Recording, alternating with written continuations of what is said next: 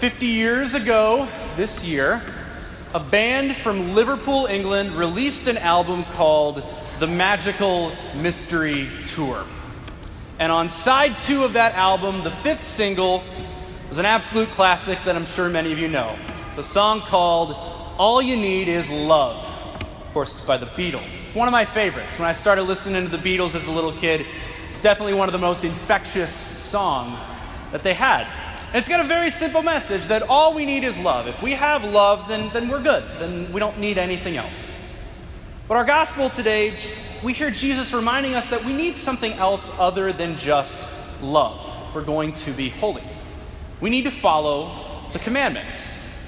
This might seem a little odd because, especially in this day and age, we often like to pit these two ideas against each other love and following the commandments. That somehow these, the commandments aren't loving, that rules themselves can't be an act of love, or that the law cannot be loving either. And oftentimes, th- this idea gets imprinted on us from society that somehow following the church's teachings and commandments can make us feel like a redheaded stepchild or an orphan of some kind. And there are unfortunately many within the church who would say, oh, we, we shouldn't even emphasize laws because that's not love they can't be loving, they can't be acts of love. But as we heard in our gospel, Christ tells us the exact opposite. What do we hear? We hear, If you love me, you will keep my commandments. And whoever has my commandments and observes them is the one who loves me. Love, brothers and sisters, should lead us to follow the law. Following the commandments is an act of love. Love should bring forth a following of the commandments, they go together. There is a connection between the two. And if we are to fully understand it, we have to look at what love is. We have to ask, what is love? I believe Foreigner asked that question as well. I want to know what love is. St. Thomas Aquinas gives us a very good definition. Love is an act. It's an act of willing what is good for another. It's an act to will what is good for another. So, based on that, we should say, okay, whom should we love? First of all, it should be God Almighty. We should love God. And then we should also love others, just as we would love ourselves. After that, we can maybe say, okay, who loves us? We, we know obviously that God loves us, He wills what is good for us.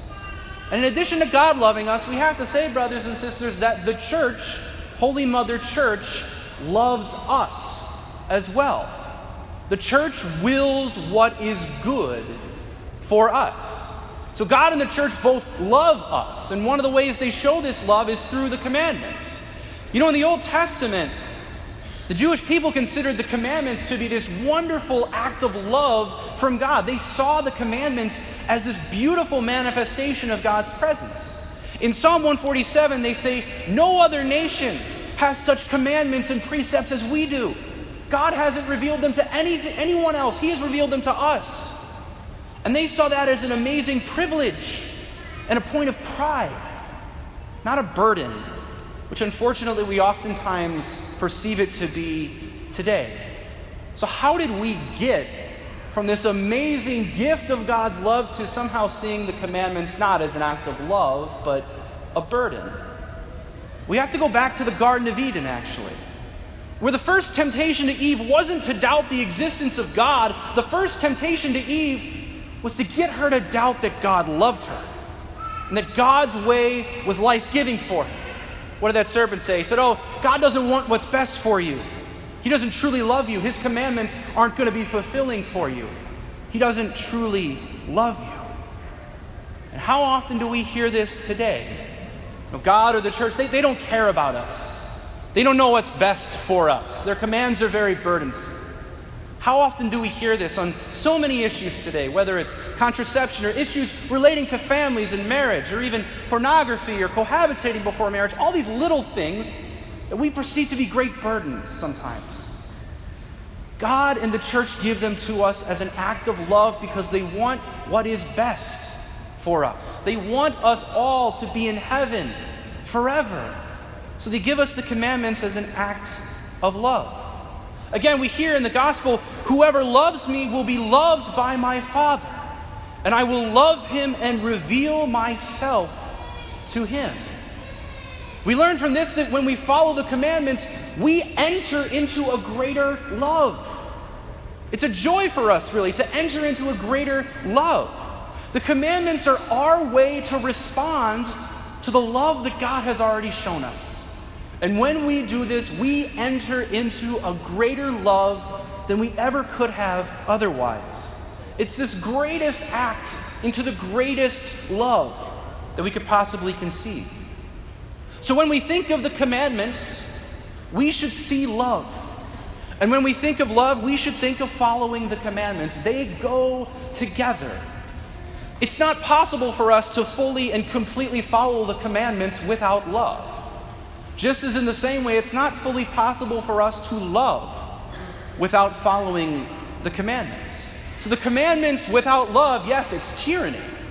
But love without the commandments is anarchy. We need them both. We need them both, and they go together. So tonight, let's ask God for the capacity to love Him more and to follow His commandments. Because it's through the commandments that we enter into greater love. And when we do this, God is able to dwell with us more fully. I want to end, at least tonight, with a word of thank you to all of you. Uh, this is my very last weekend here as a deacon.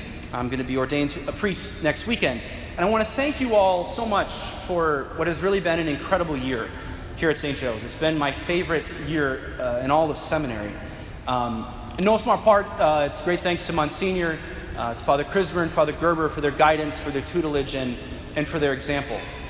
But I specifically want to thank all of you uh, in the pews tonight uh, for your love and your enthusiasm for our Catholic faith. Um, that is incredibly evident uh, every weekend that I would come here and it was a great joy to come here every weekend with you. Um, you're a parish that really wants the truth and really wants to be given the fullness of the Catholic faith. And that's not something you can say about a lot of other parishes, uh, but I can definitely say that here. And that is greatly encouraging and inspiring to all of us in the rectory, um, whether it's the kids in the school, the many young families we have here, or maybe those of you who have been here for many, many years. Um, you're a parish that is truly alive in Christ, um, and it's a wonderful, wonderful thing. Um, I simply ask you to please pray for me. Um, getting ordained in seven days, it's an exciting but also very nerve wracking experience. Pray for me that I can be a holy priest. Pray that I can be a priest that radiates the love of Christ and conforms my life to uh, the heart of Jesus and brings the mercy of God to the world. Um, I'll next be here uh, two weeks from now. It'll be Pentecost Sunday at the 10:30. I'm going to actually be able to offer the mass. I'll be able to sit in Monsignor's chair for once. you have no idea how much I've been wanting to do that all year. Um, but anyway, thank you so much. It's been a joy to be with you, and I hope that God blesses this parish for many years to come.